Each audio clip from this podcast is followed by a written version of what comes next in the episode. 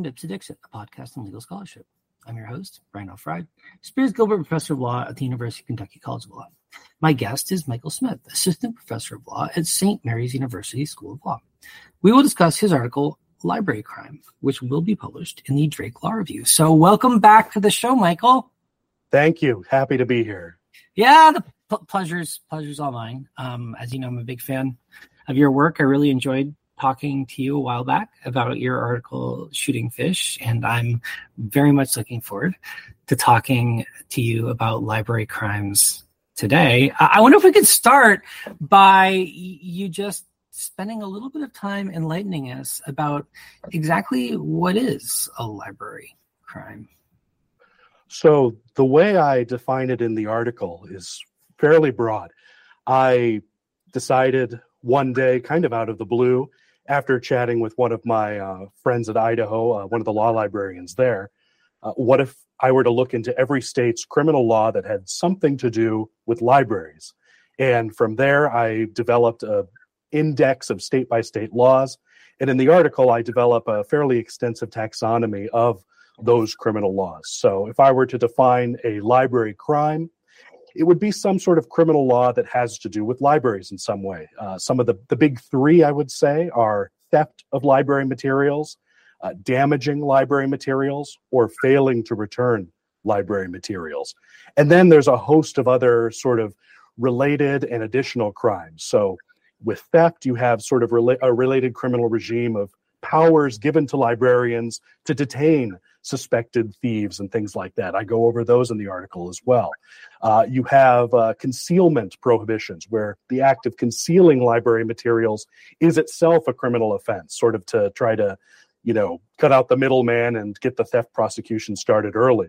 Uh, you have some nuisance crimes, you know, Massachusetts, it's a crime to spit in the library. Uh, and then you have some sort of adjacent uh, statutes, which I also thought were important to include, uh, particularly fines and uh, fee provisions where criminal fines and fees are directed to libraries. Uh, Michigan, in particular, has a constitutional provision stating that any criminal fines and fees uh, by the localities and townships, and I think counties as well, uh, need to go to libraries, which creates kind of an interesting dynamic uh, and an interesting position for librarians to be in, where uh, they find that you know a substantial and sometimes chunk of their funding uh, depends on crimes in general perhaps even the library crimes themselves, uh, to the extent that there are fines and fees from there.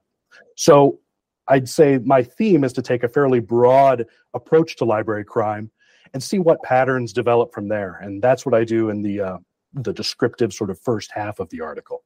So, just how criminal are these library crimes, and is it consistent from state to state? Did you see wide variations. What are states criminalizing? Why are they criminalizing it? And how punitive are they in theory? And maybe kind of how punitive are they in practice as well?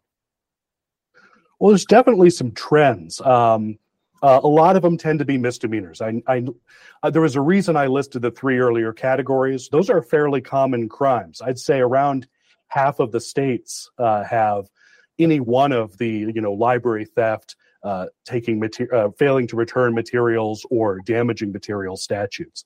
A lot of them tend to be misdemeanors as well. So if I were to identify sort of patterns or trends, those are probably the most pronounced trends that I see. But variation, tons of that also. And some of these crimes, you know, a lot of states treat them as misdemeanors, but some of them can involve pretty substantial penalties. Uh, some of the theft statutes, some of the damaging statutes, if especially if you're over a certain threshold of uh, materials that are being stolen or damaged, we're talking potentially years in prison, sometimes a decade in prison for some of these states. Uh, and so I was, I, I'm sure I make sure to flag some of these outliers. You know, what are you in for? It's my seventh year here in prison. I, you know, I, I stole an expensive book. Um, as for your question about how how um, punitive are they in practice, I do, I am not entirely sure about this. I, I really can't begin to think of how I would specifically track the library crimes, their patterns of enforcement, uh, trends in sentencing, anything like that. It's hard enough to get some of that general data about law enforcement in general. Specifying it for library crimes, uh, I would have my doubts. from some of my experience um, a while back, I was at a DA's office. I, I do find that maybe these crimes might not be prosecuted as much because sometimes people don't even know they're there. Uh, given the choice to prosecute someone for, for theft versus library theft, you may just have uh, law enforcement, DA folks uh, charging the theft itself, and maybe the library crime, you know, isn't part of the prosecution at all. Uh, but some of these crimes are fairly specific, fairly specific to libraries. Uh, one other aspect that may also decrease the prosecution from some of my conversations with librarians, folks who've worked in public libraries, is that there is a trend um, and there is a, an accepted practice of really trying to de escalate and deal with disruptive patrons in ways that try not to get law enforcement involved in the first place. So, um, you know, trying to de escalate is one, talking through people's concerns if they're being disruptive. Uh, suspension of library privileges is another common uh, avenue of dealing with people who may be disruptive and not a criminal penalty, and so not, uh, in my view, a library crime. And you have a lot of that sort of uh, come into play, I believe, before we may get to library crimes. So, in practice, perhaps not so pervasive, but I still think important to the extent that we have a fair portion of the statute books across quite a few states uh, devoted to library crimes. And I think there's lessons we can learn about our system from uh, these statutes. So, a, a considerable part of the article deals not only with crimes relating to library materials, but also what I would characterize as kind of like status crimes mm-hmm. in relation to libraries, like in effect variations on loitering or kind of who qualifies as a bona fide, legitimate, appropriate library patron. I wonder if you could talk a little bit about those and sort of what you see as their pedigree, where they came from, what they're intended to accomplish, and how they're enforced in practice. Sure. So I think um, so. I do go into a sort of a category of crimes. I think I uh, have a, a, category. I call it, you know, laws that exclude uh, patrons and employees uh, from libraries um, that involve criminal penalties for their violation. One of the more common ones, not super common, but uh, in at least a few states, is prohibitions on certain sex offenders from using libraries at all in the first place, let alone uh, working at a library. Um, sex offenders who are frequently have been convicted of a prior crime, often uh, crimes involving uh, sexual abuse of, uh, of minors or children, tend to be barred often for as you know as long as they're registered or perhaps for life from going to places where children are known to frequent. And you have statutes often including a list of types of locations, parks, uh, schools, and frequently libraries as well. So people with that sort of a criminal record, sometimes even more broadly, find themselves at a disadvantage or unable to use the library. A few states do have some regimes for if you do have a qualifying offense, you may be able to apply and to obtain some use, perhaps some limited use of the library. Uh, but again, a bunch of hoops to jump through for a place that typically is free for all to enter and free for all to patronize. Uh, there are also some status related crimes or some adjacent crimes um, that I think fit into this category as well. You have sometimes some trespass laws, which I think uh, could be uh, enforced against certain classes of people, particularly uh, people who are unhoused or have nowhere else to go. And um, if those people are, you know, deemed by a strict library to not be there for what the library is ostensibly for, checking out books, using the computers, finding information, I could see potentially those crimes also being converted from kind of a trespass offense into a sort of exclusionary offense for those who you know don't fit the the standard description of you know a stereotypical library patron. And uh, you also have some other adjacent crimes related. And these are this is sort of maybe getting a little farther afield but sort of penalty enhancements. So people who commit other crimes if they happen to be in or near libraries there are several offenses that uh, boost uh, the criminal sentence or perhaps uh, include more restrictive parole or probation conditions if those crimes are committed in or around libraries. So, reading the paper, I felt like a lot of the criminal statutes you're refer- referencing felt curiously anachronistic. Like they were written for a different era and maybe didn't reflect how people actually use and interact with libraries today. I wonder if that was your experience as well, and what, if anything, you think it says about the concept of library crimes or really libraries as institutions and what their institutional role is or has been in the past. So I, I agree with that take. I agree with that impression. Uh, I think on one sort of basic level, a lot of these crimes focus around kind of tangible materials or property.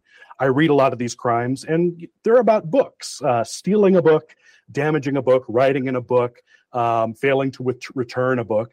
And libraries today are about so much more than just books. Uh, they are about finding, you know, not only uh, books and printed materials, but also, you know, periodicals, newspapers, crucially in many, uh, especially rural communities, the internet, uh, a stable, reliable place to connect to the internet and simply get information there, uh, intangible as it may be.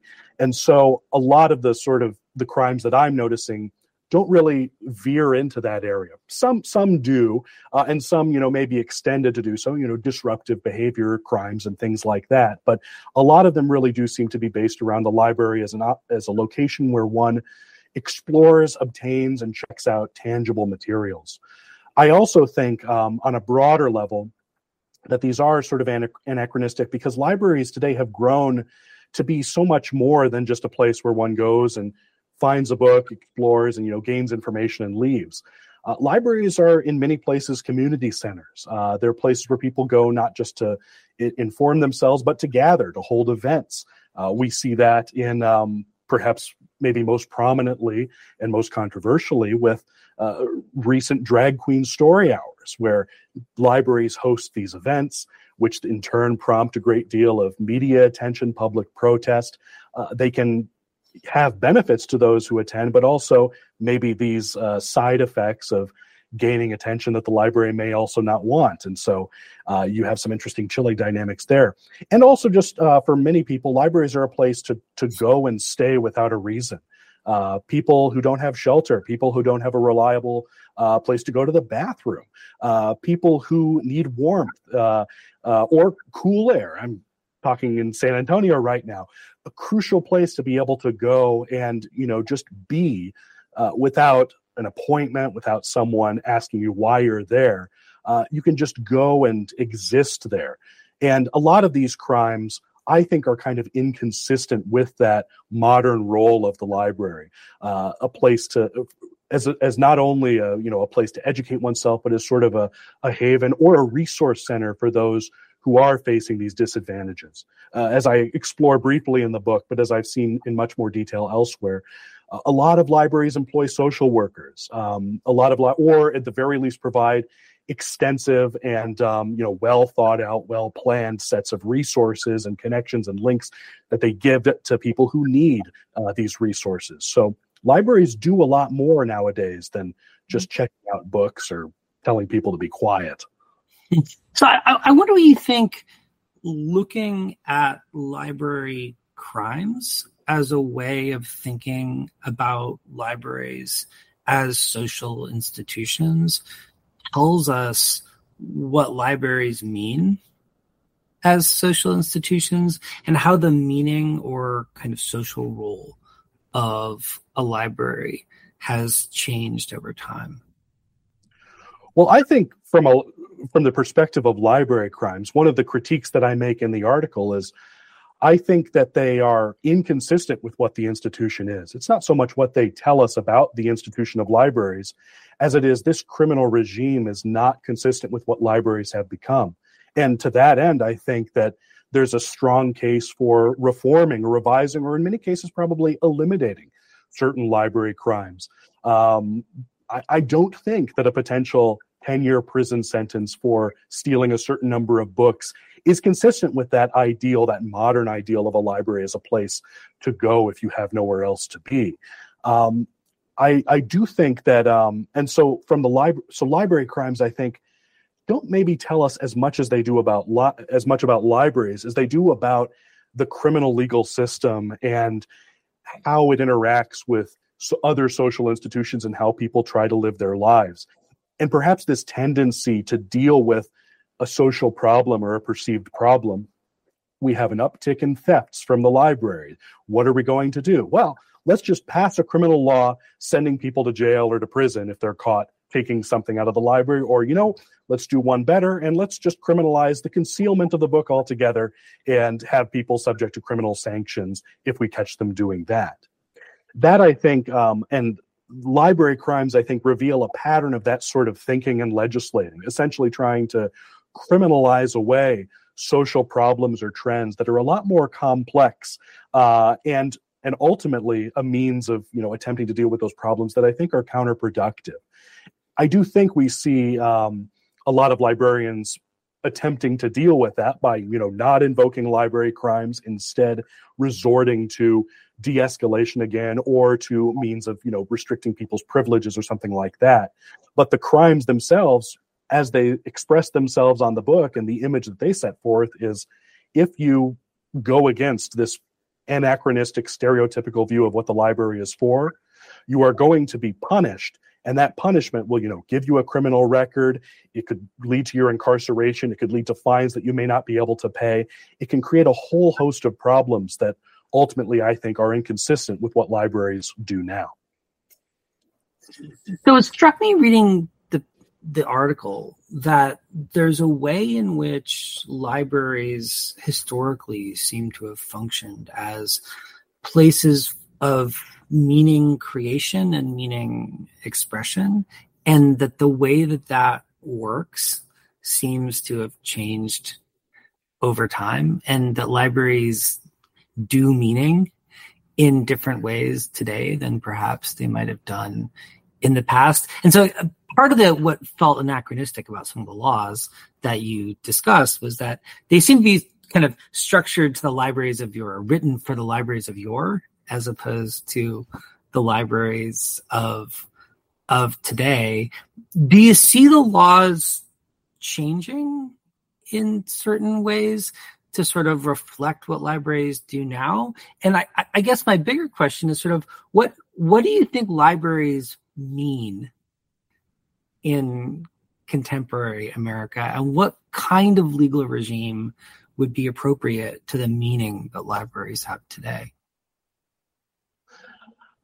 I guess I'm I'm not sure. Uh, I, I, did some historical looking into you know the roles of libraries through history and um, the place that they play in communities. I guess um, I do think they have played, um, and perhaps I'm backtracking a bit on my earlier answer, but I do think they have played a role as you know community centers as well as libraries. You know, um, you know, resources for checking out books and educating oneself. Um, I also think that they've played a consistent role throughout history of a place to sort of a free form self education. Uh, the idea of, and, and you see this sort of in public school libraries in particular, where you have the curriculum of the classroom, but then you have the openness of the public school library where you can veer out of the curriculum, finding related materials, materials that contradict uh, things that you're learning in your lessons. I'm teaching at you know teaching in a law school. It's great to read uh, articles, see the footnotes, see the sources. Uh, I can find things from there, but I also like to just go onto the shelves, find a book, and then search to see what's around it, and you know engage in an inquiry that way. I think that's been a pretty common uh, unique uh, goal of libraries, as well as the function as a community center. In terms of change and modernization, I do think the internet is a more recent phenomenon. I do think that libraries serve similar functions, but in an even more pronounced way now. Uh, you know, providing information about the community and about the, the country in a far more um, accessible and um, uh, ex- I guess, exaggerated or um, or amplified way uh, by not just providing written resources but electronic resources. As far as change that I see, sort of from libraries' evolving roles, or at least the their the evolving intensity of some of their functions, perhaps, I do think that um, there is a case for reforming some of these anachronistic laws. I think that perhaps. Um, it, and all, I think that perhaps maybe some of these again property focused uh, rules uh, may not have as much of a place with the functions of libraries that we see today, perhaps even the disruptions of libraries that we see today. Uh, recent library scholarship, disruptive patron uh, scholarship, for instance, often focuses on, you know, kind of the the person who's misusing the internet, perhaps looking at materials that that you know maybe not appropriate to view in public in the library. A lot of these rules don't really, a lot of these crimes don't really seem to deal with those laws. I don't think the solution is to pass a host of new laws criminalizing uh, looking up obscene materials on the internet and libraries, uh, but I do think that it does uh, illustrate perhaps that disconnect. Change that I think would be appropriate. I think that change might um, add force uh, to pre to other arguments to maybe downplay these crimes to reduce the sentences or eliminate them. Uh, I do think that um, alternatives uh, through the form of you know increased funding to libraries, providing more resources, as well as dealing with this through you know civil fines or penalties, or perhaps through library privilege removal, are likely sufficient in a great deal of cases to deal with these crimes. And to the extent that crimes are uh, significantly significant or harmful, we we still have the other laws on the books. You you assault someone in the library, we have a crime against assault. So, in reforming these library crimes, uh, I think uh, the the the reform wouldn't be maybe as dramatic, perhaps as some people might think, perhaps as much as some people might like, uh, which I guess is an effect of kind of writing in this specific area. Hmm. So, in your last visit to the podcast, hmm. we talked about your article on state laws involving shooting fish. And in this visit to the podcast, we're talking about your research into state laws on library crimes.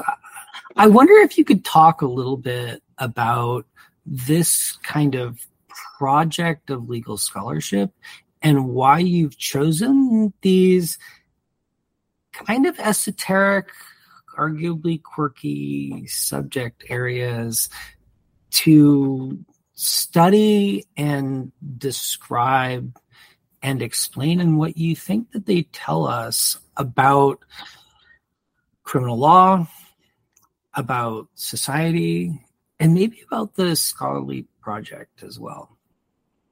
Sure. So, um, this is one of several articles. Shooting fish is another. I've written another article on distracted walking laws, you know, laws, uh, ordinances criminalizing walking across the street while looking at your phone. And now here I am writing about library crimes. I think that my motivation is is there's multiple motivations here. First, I just find this fascinating. I like getting into the weeds of these odd worlds of law that I had no idea existed. Uh, I had no idea there was such a consistent, widespread set of rules about library theft or damaging of materials. Um, and once I get into that, you know, there's the initial excitement of discovering the world, and then there's the intrigue of parsing out the trends, the exceptions, and sort of fleshing out that area. I, I just find that to be an inherently enjoyable process. But as a broader sort of agenda and a broader reason why I think this type of work is is helpful or um, meaningful is I find it really helps uh, connect with a wide audience, uh, legal scholars, lawyers, and non lawyers alike, uh, focusing around kind of this interesting or sort of quirky hook of library crimes, you know, shooting fish, distracted walking. People might, um, I think, relate to it a little bit better. Maybe not shooting fish. Maybe people don't typically go out and shoot fish with guns. So some places maybe they do. Um, but I mean, who amongst us hasn't walked across the street while looking at their phone? Who amongst us hasn't been going through your materials, like maybe after a move or going through that pile of books and realized, oh my gosh, there's a book I checked out from a library uh, maybe a year ago, maybe more. Uh, and I find that sort of looking into these areas um, sort of creates a hook for those people to become interested. They can explore that area of law along with me. But then also, I think it reveals sort of bigger lessons about the criminal system, about the legal system in general.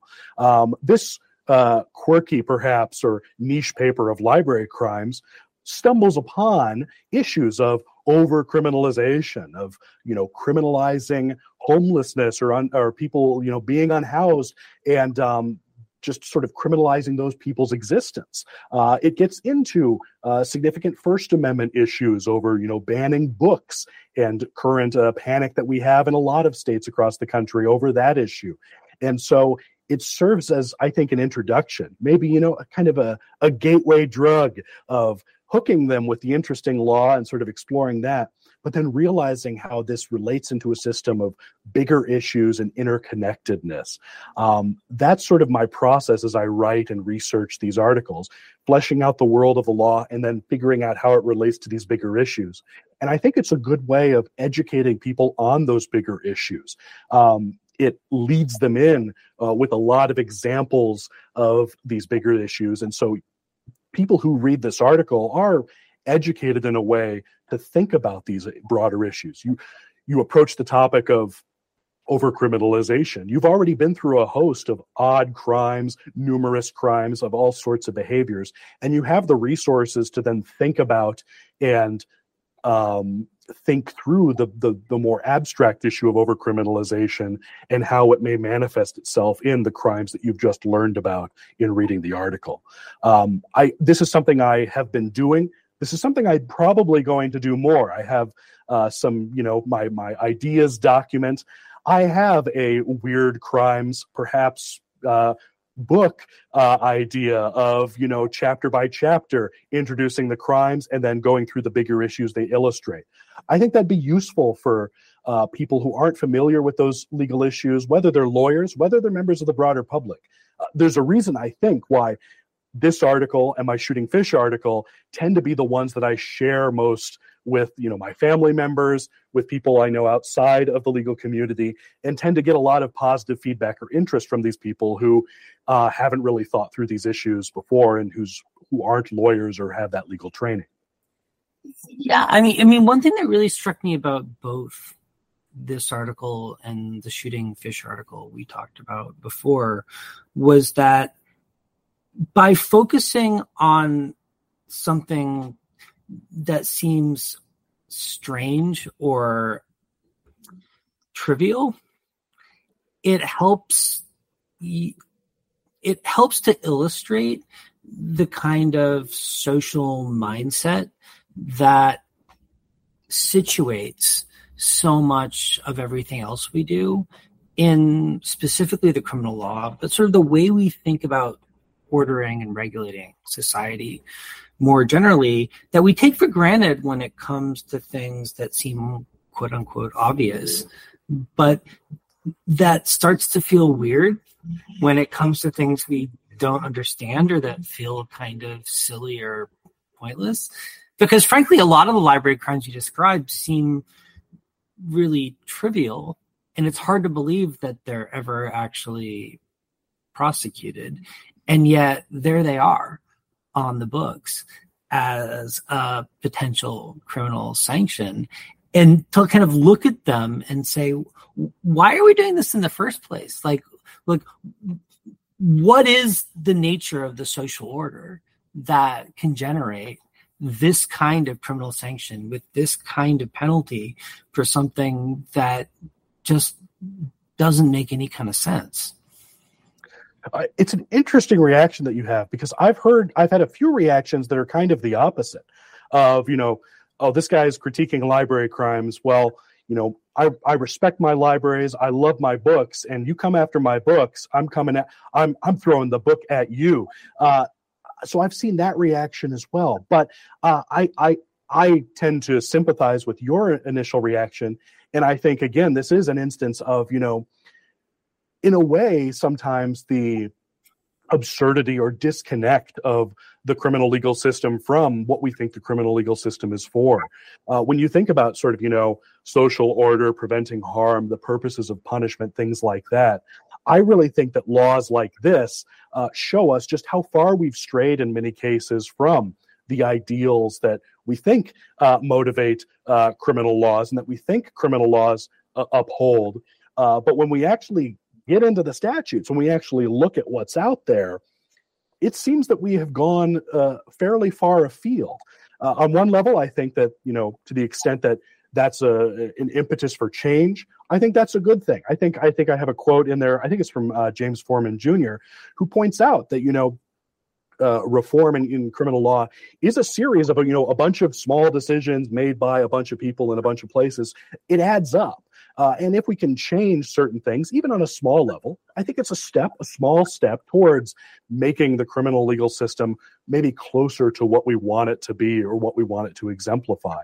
But I also think uh, the more I can get people's attention uh, or hook people's interest with these quirky crimes or crimes that they may not have um, been aware of, um, I can harness that curiosity and that intrigue towards a, another project as well, which is uh, the greater issue that you point out of laws and criminal laws straying from the purpose uh, that we normally uh, think of them as upholding. And maybe this is something we should do about it. You read my library crime article, you read my distracted walking article, you read about shooting fish.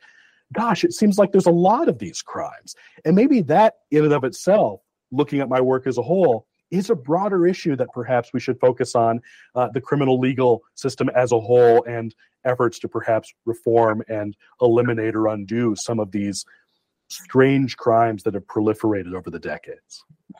So, Michael, in, in closing, uh, I'm always enjoying reading articles. What can I look forward to reading next?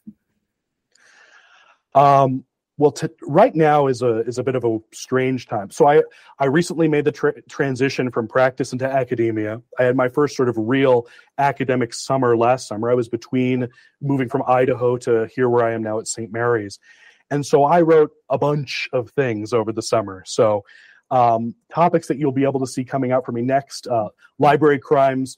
Uh, was picked up. It's going to be published in the Drake Law Review.